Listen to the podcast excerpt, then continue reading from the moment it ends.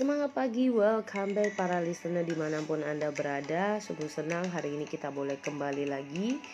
Dan saya percaya apa yang saya bagikan hari ini sangat bermanfaat buat teman-teman semuanya. Nah kali ini teman-teman saya akan berbagi adalah tentang Bagaimana sih cara kita bisa uh, memiliki time management yang baik ya. Hari ini kita akan bahas tentang time management yaitu manajemen waktu. Mungkin bukan hal yang mudah ya para para listener gitu ya. Namun saya pribadi juga belajar teman-teman karena ini mungkin satu hal yang benar-benar kita harus belajar, satu hal yang benar-benar uh, perlu effort istilahnya ya, benar-benar bagaimana melakukan dengan on time.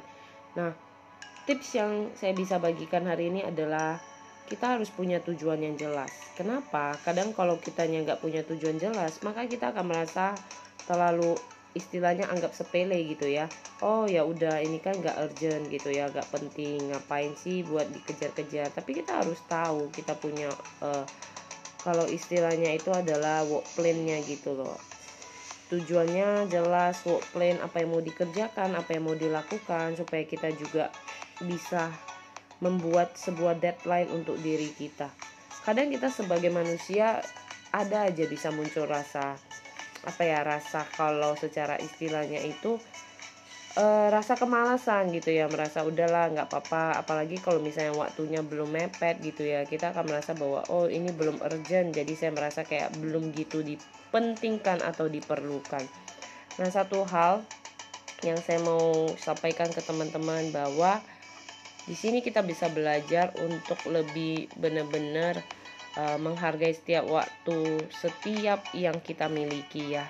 Karena banyak orang yang mungkin sibuk dengan keadaan segala macamnya tapi dia lupa untuk time management. Sehingga apa pun dikerjakan rasanya kok berantakan rasanya kok tidak cukup. Tapi bagaimana dengan orang-orang yang kok time managementnya bagus? Padahal sebenarnya kita sebagai manusia sama kan waktu yang dikasih sang pencipta gitu loh.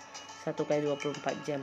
Jadi buat teman-teman hari ini mari kita mulai atur punya action plan punya uh, action plan atau work plan dan tentukan tujuan yang jelas. Hari ini apa yang mau kita lakukan dan sebagainya. Saya juga belajar teman-teman. Saya bukan lebih perfeksionis. Tapi hari ini saya mau bagikan mari teman-teman biar kita tidak wasting our time kita bisa memakai waktu kita dengan baik. Semoga ini bermanfaat dan menginspirasi teman-teman semuanya